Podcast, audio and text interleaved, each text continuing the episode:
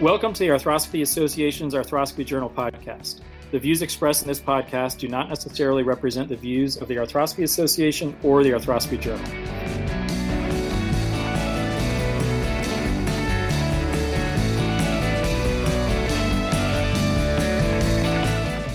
I'm Dr. Chris Tucker from the Walter Reed National Military Medical Center and founder of the podcast. Today, I have the honor of welcoming someone I've wanted to get on the podcast for a while now, not only for his educational commentary, but because he's just one of the kindest and most welcoming surgeons I've ever met, Dr. Eric McCarty. Dr. McCarty is the chief of sports medicine and shoulder surgery and is the head team physician for the University of Colorado, while also serving as the head orthopedic team physician for the University of Denver and medical director and head team physician for the NHL's Colorado Avalanche Hockey Club. Dr. McCarty, welcome to the podcast. Chris, hey, thank you very much for having me, and thanks for the great work that you're doing for AANA and for the Arthroscopy Journal. Uh, this is really something that is uh, is really meaningful for for everybody. The the weekly podcast that you do, so it's an honor to be here, and, and thank you. Well, thank you. It's my pleasure. Dr. McCarty, you were the senior author on the article titled Comparing Hamstring Autograft with Hybrid Graft for Anterior Cruciate Ligament Reconstruction, a Systematic Review, which was published in the April 2020 issue of the Arthroscopy Journal. Congratulations on the paper. As we know, the ACL is one of the most widely studied topics in orthopedic literature. What got you interested in examining this particular aspect of ACL surgery, the hybrid graft? You know, this is really interesting. It, it goes back to the to the 2000s and and into the mid late 2000s. Um, I at that time allograft surgery was very popular, and I had a lot of patients in Colorado that were asking me for allografts, and and I, I wasn't particularly fond of, of just allografts. You know, I, am particularly a, a a autograft uh, type of uh, surgeon. I recommend it for most of my patients. Um, however, I do recognize the value of allograft. However, when I was getting some 30 year olds, 35 year olds, 40 year olds uh, requesting allografts, you know, I, I I would talk to them, and and I, and I the thought occurred that possibly, you know, let's include a little bit of your tissue in there. Let's include include a hamstring, combine it with the allograft, and and I think the the benefit of that would be that we're going to have uh, a very nice strong graft, good diameter. You're going to get your allograft that you want, but you're also going to get some of the autograft that I want and it's not going to take too much away from you. It's a small incision. It's going to be the same incision. And then I think we get the, the best of both worlds. And so uh, I started doing that in some patients, in these 35, 40 year old patients that wanted allograft and, and convinced them that, uh, you know, to have at least a little bit of their own autograft. And we did that with non irradiated uh, allograft tissue. Um, and I was really very very uh, pleasantly uh, surprised, uh, maybe not surprised, but pleased uh, how well these patients did. And they didn't uh, seem to have the same morbidity with taking the hamstrings, and they, they did very well. And so uh, we decided after you know probably eight nine years to to take a look at these this group of of patients. And, and and one of the reasons I wanted to because I saw my patients doing well. However, there were some papers that were coming out in the uh, probably 2013, 2014, 2015, um, around that that time frame of patients that were not doing well with a hybrid graft, and I thought it was important to, to get some of that information out there, and so we published our, our paper a couple years ago, um, and I and I thought it was a very interesting article, and, and so going on that, uh, I thought it also would be very interesting that we really should look at uh, now that there were several papers out there through the past decade that we should look at this in a systematic review. So, thus the interest in hybrid uh, grafts and thus the interest in doing this systematic review.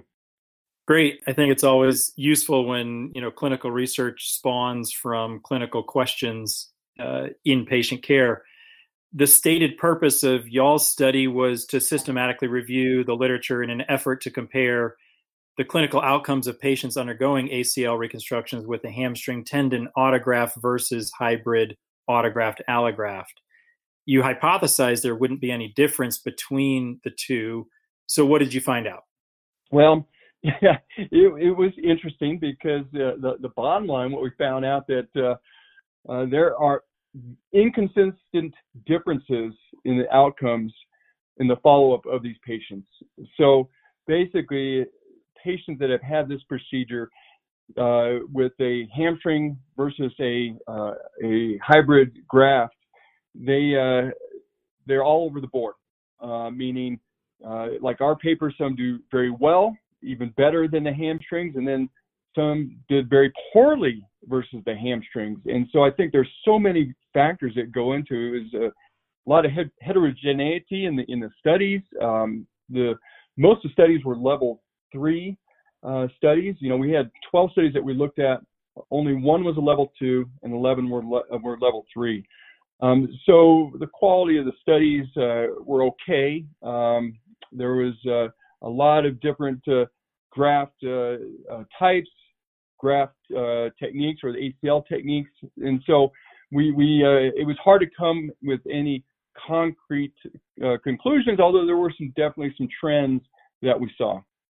I agree. I, I dug through the paper in detail prepping for this podcast and, and noticed that significant variation amongst techniques and surgical techniques and and uh, graft options and the irradiated, non-irradiated. But I did dial down on the two studies that you guys highlighted in the paper that directly compared the autografted hamstrings to the non-irradiated hybrids, and the failure rates were very similar five to eight percent in the hamstrings and two to four percent in the non-irradiated hybrids. As you said, trending towards actually being better for the hybrids. Unfortunately, wasn't um, you know in your paper it stated not appropriate enough uh, to make in- inferences from greatly underpowered statistics. But what do you take away from those two particular studies, if anything? Know, I think as I looked at all this data um, and, and had some terrific uh, uh, students and docs that helped out with the paper. You know, it, it's a lot, as any systematic review is. But as I look at it and, and I try to analyze it, and, and there's probably some inherent biases on my part, but but but those two studies you mentioned were the non-irradiated hamstring versus uh, I'm sorry, non-irradiated allograft versus the the hamstring, and so uh, those papers that that uh, included the non-irradiated allograft tissue with a hamstring or hamstrings versus just the hamstring, they they consistently had better results than the papers that used irradiated allograft tissue for that part of the hybrid graft. So as I, as I look at it, and this is really was my thought for some of the reasons of the poor uh, results in other papers, I think a big difference is the irradiation of the allograft tissue, and I think it damages the tissue. I I uh, I won't use that in in the allografts that I use, and so I think that is a big reason that uh, we saw uh, the difference. Um, now, I do have to say that uh, if as you look at a lot of the studies, you know the age groups are all over the range, and the uh, the hamstring tendon versus hybrid that use the irradiated uh, tissue. There are many studies that were younger, uh, you know, average age of 14 or 15, whereas the average age of the two studies, one of those was the study that we did, and the other study by Leo et al.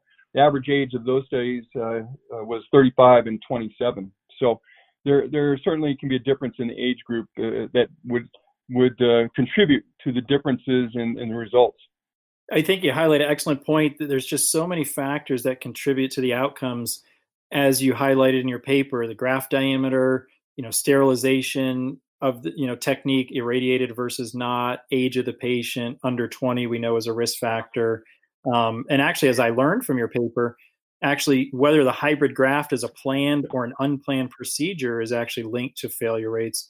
So interestingly, there's so many variables and related to the topic of, of your of your study, can you just run through your approach to the hamstring ACL surgery from you know your indications in the office to your technique, maybe some of the pearls and pitfalls you've learned along the way in your experience?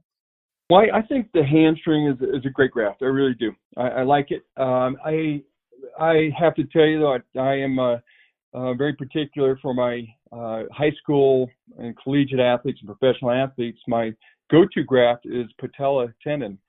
The second graft would be quadriceps, and then third graft in that group would be hamstring. Now I've done number of, of, of really uh, competitive athletes with hamstring, and they've done very nicely. So it's a great graft, but for me, because the the size can be inconsistent, uh, and there certainly are some studies that have shown that there is a dependence on the hamstring, particularly for the younger female athlete.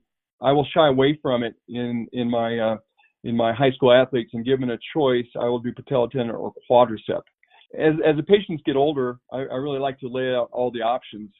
And uh, you know, say for my 30 year old recreational athlete, maybe skier in Colorado, um, or likes to play soccer, uh, I think the, the hamstring, the quadricep, or patella tendon are great. Now, as we talk to the patients and, and lay it out, uh, the option of the hybrid usually comes more as the patient gets into the age uh, 35 or 40, 45, as we're not so worried about uh, just using um, uh, uh, allograft tissue and and and adding some of the uh, the autografts as we've talked about earlier.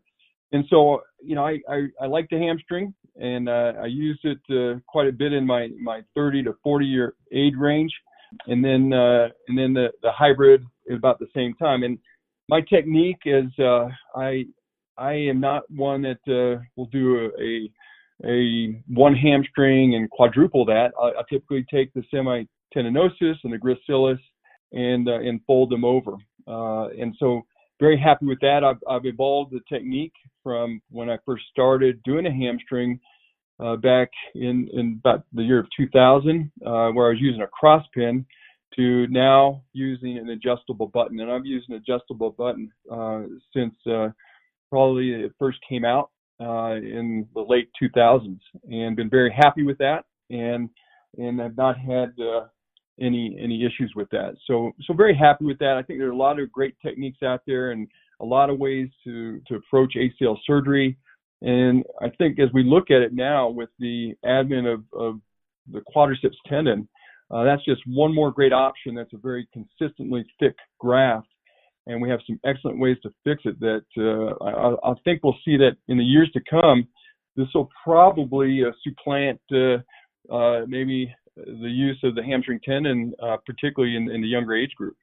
So interesting. Two points there I want to discuss. First, real quickly, um, the, one of the common reasons for doing the hybrid augment is for graft diameter size.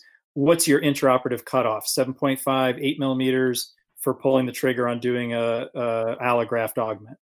Interesting question, Chris. Uh, and I think, you know, people get caught up in that. And I think you have to understand what the size of the person is. You know, is a, a 7.0 millimeter diameter graft in a 120 pound um, 30 year old gal uh, sufficient? Probably. Um, but a 7 millimeter graft in a 250 pound 25 year old lineman uh, sufficient? Probably not. So you know, I think there's a lot of factors, and and and I don't think that gets discussed enough uh, in in terms of the ratio of the size of the graft to the size of the person to the size of the notch.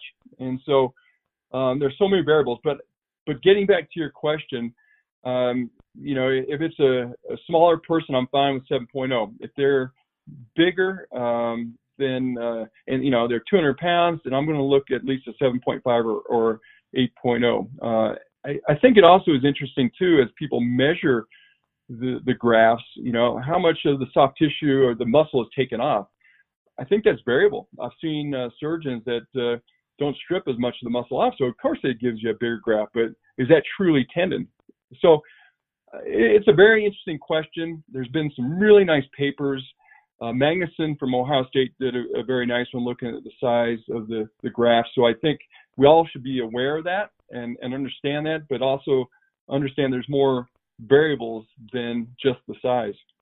Sure, I think it's great to hear your your individualization of your treatment. I agree. I, would love to see some more information on the customization to the size of the patient. I, I don't think we see enough on that as well. But I think anybody who does ACL surgery, like you said, sees the difference and can tell you know the size of the graft as it fits in the notch. It either looks big or it doesn't. Uh-huh. And and like you said, you may have different cutoffs for different size patients. Um, so my second point I want to bring up with you, Dr. Brian Werner wrote the editorial commentary on your study, and interestingly, in his conclusion, he he actually suggested that you know this debate in general for hamstring ACLs might be dwindling over the next decade or so just because of the number of graft options there are, which, as you alluded to earlier, you said your top priorities are typically not hamstring, but rather patellar tendon or quad.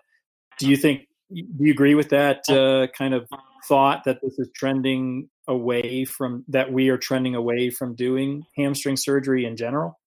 Yeah, I think we'll see a, a lesser percentage of it. Uh, I think we already are probably, uh, and, it, and it's such a great graft. It, it was the most popular graft for a while, and so like anything, you can see trends uh, come and go. Uh, it's not going to go away. It, again, it's an excellent graft.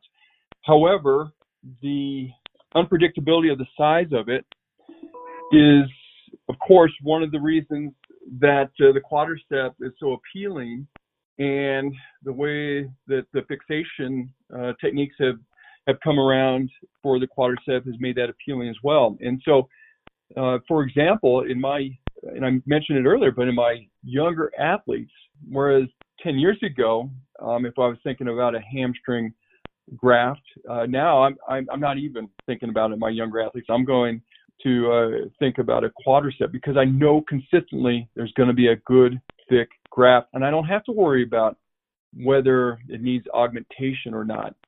So I think his point is really good, and I would completely agree with it. And you know that would uh, certainly deserve more study in the future uh, because of all the variables that uh, are are discussed in the paper. There's just so much that goes into looking at the results, and some of this may, may be mute as uh, we uh, look into the future and look at uh, something like the quadricep graft.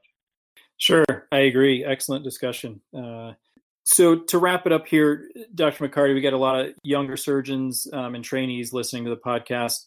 Can you maybe share one or two takeaways with respect to ACL surgery that you can share with some of the younger guys learning uh, that haven't maybe had a chance to meet you or work with you or, or listen to you talk, but you have you have a wealth of knowledge to share so I give you open mic to uh, to give a couple pearls for our trainees.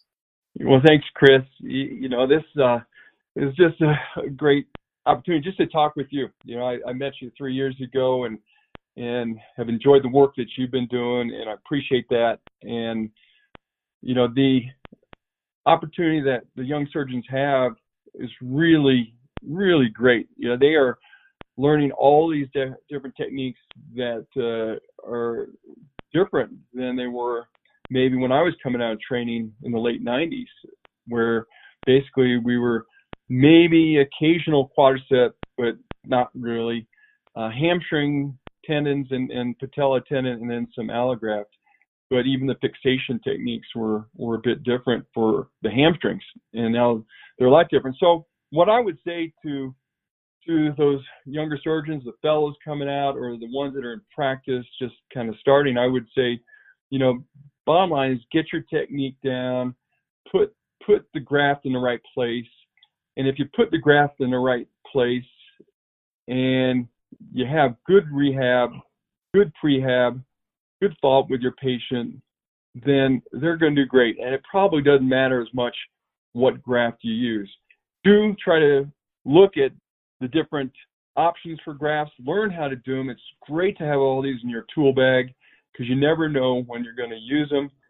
But uh, I, I do think looking at how to do the technique right, practice it, practice it in your mind before your surgery. For the fellows that are going to be coming out or just coming out of uh, into practice, or the ones that are just starting fellows, spend time visualizing the steps. Take time to look at each step on what you're going to do. Think about it ahead of time. And it's really important to do that, especially in this past year in, w- in which we've had the, the COVID crisis going on. There was a time when not much surgery was happening, and that should be a time that people in training are spending in visualization, looking at the technique, but then going through the steps and thinking about it ahead of time. And as as the younger surgeons get out into practice and get their volume of ACLs up, this is going to help immensely. You will have done it 100 times in your mind before you do your first ACL. And if you can do that and have the steps down, it's just going to make things so smoothly. And it's just like sports, Chris. You know, visualization is part of it. And and if you can visualize exactly what you're going to do, visualize the drilling, the placement of tunnels, the harvest, all of that, it's going to make it so much easier when you actually get in there. So I really would uh, emphasize that and and practice as much as you can in cadaver labs. You know, AANA has some terrific cadaver labs, so I would I would recommend doing that even if you've been out in practice uh, for a year or two. Sometimes it's great just to go into the lab and try it again and and try something new, try something different, uh, and maybe harvesting some of these different things. You know, I, I think it's something that sometimes you don't get in fellowship, and and you continually will learn as the years go on. So so uh, lots of things that can be done, but uh, remember the, the the mental visualization of it. Remember when things don't go well, that you just take a deep breath, take a moment, take a pause, and then come up with a game plan. Don't get frustrated. Don't yell at people, but be cool and be calm, and you're going to get through it. And and your mentor is just a call away. And trust me, all the fellowship directors, all your attendings that uh, maybe you've trained, they've all had calls from their trainees at some point or another during a procedure, during a case, uh, to answer questions. So remember, we're all here for you. We're in this together. We were all in the same boat. And good luck because you're going into the greatest profession that I could ever think of. We are so fortunate and so blessed. I second that. Thanks. That was uh, excellent words of wisdom from a very experienced and, and great teacher and educator. So, thank you again, Dr. McCarty, for sharing your thoughts with us today. Uh, Dr. McCarty's article titled Comparing Hamstring Autograft with Hybrid Graft for Anterior Cruciate Ligament Reconstruction, a Systematic Review, can be found in the April Uh-huh. 2020 issue of the Arthroscopy Journal, which is available online at www.arthroscopyjournal.org. Dr. McCarty, thanks again for joining me. Oh, Chris, thank you. It's a real pleasure. Thank you for your service to this country. You're a West Point grad. You're working at Walter Reed, and I really appreciate what you're doing for the country, for your service to all of us, and for this, and your service to AANA, and also to orthopedic surgeons in general. So appreciate, Chris. You are doing a great work, and, and thank you for having me. Thank you, sir. It's my pleasure. This concludes this edition of the Arthroscopy Journal podcast. Thank you for listening. Please join us again next time.